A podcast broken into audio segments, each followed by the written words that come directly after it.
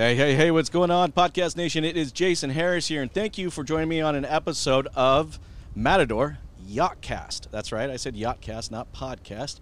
We are here in sunny Tampa, Florida, on a beautiful yacht where I'm going to interview some amazing guests. Welcome to the Matador Yachtcast. Tune in for everything you need to know to stay in the know regarding the automotive industry. Here's your host, Jason Harris. Here I have the one, the only, the oh-so-famous Mister Russell B. Hill. Russell, what's up? How you doing? Uh, I'll tell you what, Jason, the, the yacht cast. the I mean, yacht cast. I've never done anything like it. This is really great. I, I mean, get to do it. We're up here on the third balcony right outside of beautiful Tampa for Digital Dealer twenty twenty-two and just loving it. This is going to be a lot yeah. of fun, man. This is going to be a lot of fun. Uh, right next to him, I have, uh, let's call him, I'm going to call him the marketing Jedi. All right. And the force is strong with this one. All right, the one and the only Vasilio Lambos. What's up, Vasilio? How you doing, Dude, man? Uh, marketing Jedi. That's uh, that's a big name to live up to. That's a big name, man. Well, you're gonna have to bring it on this episode. We'll bring we'll bring the heat. Then I got the O G. I get to call him that because I get to work. I used to work with him, so I get to pick on him a little bit. I have the most knowledgeable individual. I'm not just kidding. I have the one, the only, the oh so famous George. George is with me.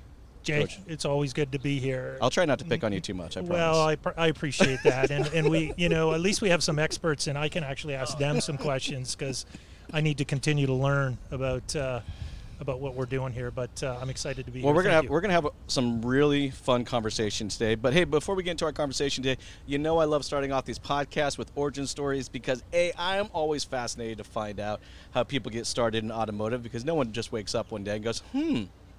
I'm going to go into automotive. So uh, let's start with you, Russell. How did you get started in this crazy little world we call the uh, automotive industry? Okay, well, you know, I, I know I really don't look it, but it started in nineteen sixty-eight when Hot Wheels first came on the scene. I fell in love with the red line, uh, still have some to this day. nineteen eighty-five, I said, you know, I, I, I got to start. I started selling cars. I've been infatuated with cars really since nineteen sixty-eight. Worked my way up to running dealerships, got out of the vendor space and, uh, Uh, I mean, got got into the vendor space in two thousand and, and, and never looked back. So that, that's a quick origin story. But awesome. From variable to fixed, uh, it's what I do, and now it's it's it's about marketing and cutting edge technology. That's awesome. Yeah, Vasilio, how, how in the world did you choose the automotive industry? Well, you know, I think I, I, I sometimes say I lucked out. lucked out. You know, I, I stumbled across yep. this industry through relationship at a, early on in my career at Red Ventures. Um, and I consulted a little bit with Hendrick Automotive um, and decided Hendrick is the type of company I wanted to work for. And it was the industry culture, mm-hmm. people first, you know, and I worked at a pretty, um, you know, it was very competitive marketing environment. And so to switch from that to more of a, you know, an auto group was definitely a shock culture wise. Um, but I fell in love with it. And I said, this is an industry that I could be in for forever. Well, I'm glad you stumbled into it. Yeah, yeah so thank, I'm very glad. Now, George. Uh-oh. Jay, now, did, so. Did, did, um, th- there were engines in the cars that you first started working oh with, right? Gosh. Like, barely. weren't. Barely. I know it's horse, hard Horses to, weren't pulling them, were despite they? Despite my oh. youthful appearance, Jay, um, I know it's, uh, I've been in the business a long time, but uh, my story's not that dissimilar from Russell's, actually, mm-hmm. uh, from, from the Hot Wheels days. Uh, I mean, I was literally a car nut uh, from a kid. And then I just kind of grew into um, marketing, and my path kind of crossed with automotive when I got hired by an agency mm-hmm. to uh, start the relationship between uh, actually uh, the Ford Motor Company and the Toronto Raptors uh, basketball franchise um, twenty-seven, twenty-eight years ago. Um, and they were looking for somebody who understood the sport and was fascinated by cars. So really, I was green as a Granny Smith apple back then. But that's how I kind of got into it. And uh, from there, uh, pretty much agency uh, background, uh, brand side, uh, traditional retail, uh, all of those experiences, capped off with you and I working together for a few years, which I thoroughly enjoyed. And now um, he has to say that because we're recording. and now, uh, you know, uh, working for a holding company and uh, acquiring digital uh, marketing uh, agencies. So I'm uh, I'm excited trip, by man. It. That's awesome. Thank you. Hey, you know, um, to kind of kick off our conversation today, I mean, you know, we're here, we're we're together. None of us are wearing masks. I mean, thank you, Florida. Thank you, Florida. Um, but but I just think back just the last twenty-four plus months, it's just so many fundamental changes in the industry, everything from, from marketing and from communications to technology usages. I mean, it, we, we were forced to create a buying process and get away from a sales process. We, we were forced to meet the customer where the customer wanted to be met. Just so many fundamental changes. And and I think a lot of those changes now are with marketing, and they're, and they're staying now because inventory levels and, and so on and so forth. So I'd like to kind of get your guys' thoughts of, of fundamentally, how do you feel like marketing and marketing strategies have changed in the last twenty-four months? Russell, I'll start with you and I'll work my yeah, way down. That's a great question, Jason. I got to tell you, I don't even know if I can mention the guy's name, so I won't mention him, but he, he talked about how technology's evolved from nineteen twenty-two to twenty twenty-two over the last one hundred years, and he thought that the next five years that technology would evolve that same one hundred years. Uh, my company, we rolled out, Fixed Ops Marketing, we rolled out a month before COVID hit, and it's just exploded and taken off. Now, these are just my, my thoughts, but everything has changed, uh, and everything is changing uh, as we actually speak. Um, no more inventory. Uh, the chip shortage, uh, websites are designed, I'm all about the marketing side of things, you know, um, websites are designed for inventory and they don't have inventory. Uh, they spend very little on the fixed side. The average car is over twelve years old. What the heck's going on out there in the industry? You mm-hmm. look at these websites and it's like, it's it's like nineteen ninety-seven or something like that. They they haven't changed. You still have pictures of, of scissors clipping out coupons. What about social media? What about Facebook, Instagram, Twitter, TikTok, and all these other avenues? Uh, automation, and this is this is I think where we're going. We're not even close to the curve on how fast things are moving. So buckle up, Buttercup, because here it comes. Thank you, Russell. You bet. That was a great answer. Vasilio, for yourself, um, you guys have been doing some just some really exciting things with, with O T T and Amazon. Um, wh- what do you think has kind of fundamentally changed over the last twenty-four months? Well, you know, uh, the, the options for dealers mm-hmm. to advertise to a very specific audience has been kind of the cornerstone of the narrative that we've been uh, taking to market. Um, Amazon, I think, is uniquely positioned to do that with dealers. They have the second largest repository of vehicle data in the U S outside the D M V.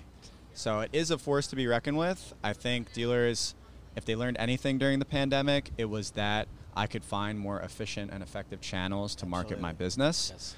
And so aside from maybe wanting to roll back their ad dollars, they were looking in other channels. They were looking to find opportunities to still remain competitive. Because just because the pandemic hit doesn't mean that, you know, dealers are just going to give up and walk away, right? Mm-hmm. And so I think Amazon, again, uniquely positioned from an audience perspective. Um, but there are so many channels today. I'm not saying Amazon's the only channel that dealers should um, be on. We are just a part of the larger media plan. Uh, and having a, a good media mix, yes. as I've spoke with you in the past, Jason, yes. is super, super important. Mm-hmm. Um, to be successful in today's market. I agree with you. I mean, I think, you know, especially right now uh, with everything that has changed, it's it's the, the mix and the message, I think, fundamentally is the biggest, uh, uh, I guess, factor to a successful, you know, marketing strategy. Now, hey, for for you, George, you know, um, you've you've been this you've, you've been in the business for a while. You you've seen how, you know, recessions have affected us. You've you, you've seen, you know, maybe not. Uh, shortages, but other other factors, you know, affect. How do you think kind of last twenty-four months has really affected our marketing efforts? Well, it's a great question, and and you know the um, dealers have been doing the same thing up until That's right. the pandemic hit That's right. for over a hundred years, mm-hmm. literally yep. uh, for that long. And I think they, the what the pandemic brought, it, it was actually a necessary change. Mm-hmm. Um, The innovation that has been around, but the hesitation from dealers um, to step into that, the pandemic, if there's one thing that, that it created, was the necessary opportunity for them to move. And some people, two years later, are still somewhat reluctant, but I would say the majority have jumped in. Digital mm-hmm. retailing is a real thing mm-hmm. today. um, and I think with inventory levels, as we've all sort of discussed being a thing, it's an opportunity to try mm-hmm. and and pilot certain things and certain technologies. Um, and I'm going to go back to what both Russell and Vasilio said, which is um, having a strong, healthy media mix yes. is extremely important. You, you, in my opinion, you shouldn't funnel all your dollars in one area. Mm-hmm. And at the end of the day, dealers have to recognize that their data is a gold mine. And in yeah. order to utilize that data properly, um, that's everybody doesn't do it as well as they probably can. So I think that's the uh, that's the opportunity. No, I agree with Thanks. you. I mean, I think, you know, over the last twenty-four months, what we've seen is it was a, a definite understanding of uh, data consciousness. You know, I think dealers have just become more aware of uh, what the possibilities are. You know, when they when they take their own data points and, and combine them with, you know, other data points from things like Amazon. And it's like, you know, I put one and one of these together and how powerful how powerful that can be. So that's that's a cool rabbit hole. Let's go let's actually go down a little bit of this of this with the with data and how, you know, I, I think over the next ten years, you know, that's going to be the, the bigger conversation. You know, when I think of marketing, the last ten years, the conversation's about lead generation. Like that has been the conversation. Like Generate me leads, generate me leads. Now, thank God we're actually all beyond that conversation. I feel like now we're actually looking at how many conversations we can, communications we can actually generate. But, you know, I think the next ten years is going to be looking at how, you know, our first-party data and our third-party data and how we're actually able to use that. So I'd love to kind of get your guys' thoughts on what is a bit, what's currently, you know, capable and what you think is going to be coming, you know, in down the pipeline. So, Russell, I'll start with you and I'll work my way down. You know, that's a great question. I think the... Um The significant problems and challenges that we face today can't be solved at the same level of thinking used to create them. So there's a huge paradigm shift that's taking place right now on how we interact and what we do with that third party, first party data, et cetera, our own database. Think about, uh, I had a C R M company uh, that I was partners in for years, uh, and that was years ago. And I, maybe the numbers changed, but the bottom two percent of everybody's database is buying a new or used car every single day. What are you doing with that information? What are you doing with those customers? The, the the mass defection that dealers are waking up now, thirty-six to thirty-nine months. I mean, it's like, uh, no wonder there's sixteen non-franchise entities that surround every franchise dealer. What are we doing? Well, people are starting to wake up and figure out and ask the same question. What are we doing? Now, what can we do? And then you got people like up here on this panel that's got a tremendous diverse ideas on different ways to go after that, attract, attain, and re-engage those customers. That's awesome. Vasilio, kind of your thoughts, um, how we use data now, where that's going to be going? Yeah, I think I think it would help for a lot of dealers to, you know, we do a lot, at least from the vendor side, educating and using just the terminology, and mm-hmm. it's like a buzzword now. Yeah, unfortunately, it's like, yes. First party, first party, first party. And so there's first party data that the dealer owns, right? Is it's in your C R M. You can download it. You can advertise against it. You can create very niche, granular strategies around retargeting. And then there's first-party data that's available in advertising channels yes. that are made available, that are owned by the channel that you advertise in. And so the Amazon, again, use case is they've collected data, whether it's data based on what you're shopping at Whole Foods or data based on what you bought in the last thirty days. And you can use that data, activate that data with a very uh, specific campaign and message. And so figuring out, again, making it a, a, around which business objective are you trying to accomplish? Is it more sales? Is it R Os, right? Mm-hmm. And backing into the best possible audience to achieve that objective. And so how you do that is very important, and that's really where first-party data, third-party data comes to light. And mm-hmm. so you're, you know, we we do see privacy where we're going. Privacy constraints are making it more difficult for dealers to quickly adjust their media mix to be more efficient. Mm-hmm. And so Google, Facebook, everybody is struggling to to hold on to that granularity, that level of targeting. And so programmatic media is really where that excels, because you can control the audience, whether you're delivering display or O T T, who the audience is, is and who and what ad they're seeing. So having that is important and will be uh, continue to be important in the future to come. one hundred percent. I mean, look, it's it's a, it's a lot about just defining what the goal is and then working backwards towards our data to how we're able going to get closer to that. And I, I'm seeing so many more of those conversations happen, right? Like, you know, I feel like the days of just, you know, marketing for the sake of marketing is, is, is almost dead. We're, we're beyond that, right? Yeah. This is no longer a proverbial box I check off. I'm like, I did it. Yay. You know, it's like, no, the, this is a real strategy. And we have to identify what that goal is. And we've got to work back towards the data and the technology that's going to help support that. I think that's great. Thanks, Vasilio. Yeah. George, for yourself? So for me, you know, again, the importance of data is um, in understanding it. It's about the science behind the actual name, phone number, email address um, that comes to mind. It's how you utilize that stuff through tactics. There are several different mm-hmm. tactics um, that you can execute. Vasilios has named uh, a few, as has Russell. But until you actually dive into your data to understand the science behind it and what people are trying to achieve and accomplish, um, I I think just diving into tactics is uh, dangerous or can be dangerous. Yes. And I think uh, I think a little bit more time in understanding your data and understanding what you're trying to accomplish. Inventory is a challenge right now. So are you trying to actually sell cars that you don't have? So that's that's really uh, you know the message that I want to get across mm-hmm. with uh, with data is you really need to understand the the uh, and then build tactics around that science.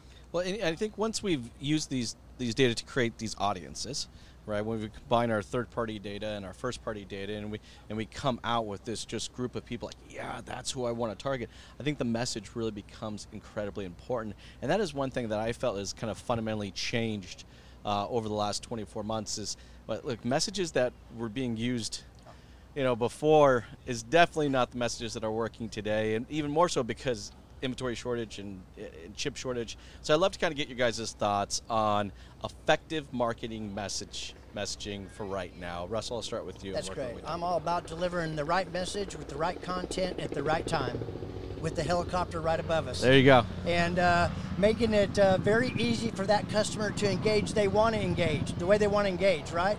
So I, I don't care if they're eighteen or eighty.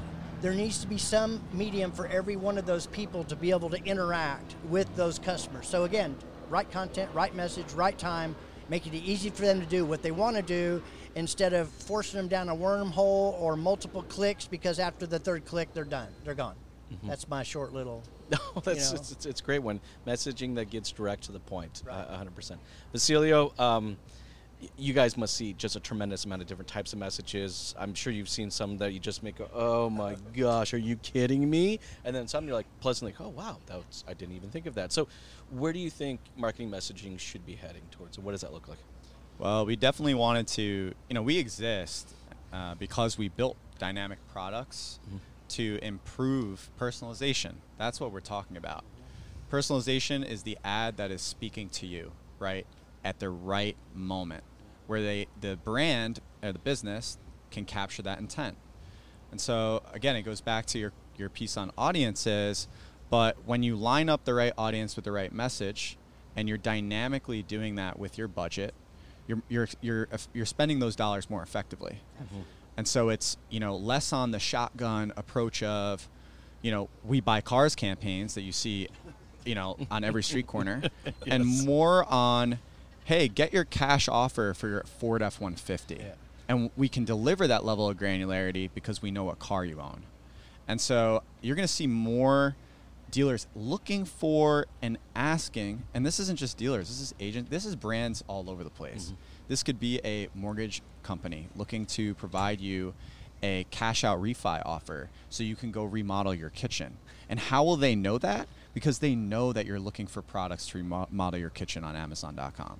And so there's there's a level of granularity in personalization, and, and that's where you see the performance. And we measure that with offline attribution. We can match back sales data to that impression, to that campaign based on the conversion the user made. And so you can do it today. The technology's there. I mean, it's a no, it's almost a no-brainer, but we're spending a lot of time uh, educating, educating, right, and proving out that there is a return on ad spend when you deliver that level of personalization to the consumer. Wow. Yeah, well said. Yeah, yeah. Very, very well said. Yeah. And, and, and, and one hundred percent. It's, it's not marketing at the consumer. It's marketing to the consumer. Big difference, isn't it? Right. And I definitely think that's the evolution of marketing messages. George, I'd love to get your kind of thought as well. Yeah, so I'm going to continue along the same vein. It's really about one-to-one mm-hmm. um, and mm-hmm. speaking directly to your... The the thing that I will add is authenticity. And if the message is not authentic, um, a consumer will uh, walk away because um, they know when you're being or they're being sold to. Mm-hmm. They they need to understand that you heard them, and your ma- marketing message is actually hitting them with the right um, notes that, that they need. Resonates with them, yes. That, that it actually resonates yes. so that they can actually go down that next step mm-hmm. uh, with you. So that's, in my opinion, I think we've all kind of shared the one-to-one message, and then and then again, it's got to be authentic. It's got to be truthful. That is definitely the evolution of, of marketing masters. I agree with all you guys. Hey, guys, I know we're getting towards the tail end of our time today, so I got time to ask one more question. Um, you know, we're, look, we're, we're here in Tampa at Digital Dealer Conference. We're literally going on right behind us. There's a lot of new and exciting things that are, I think are being talked about right now. You know, I was excited to hear, you know, large discussions around G A four analytics. Uh, I'm hearing a lot of discussions around processing our way to profitability.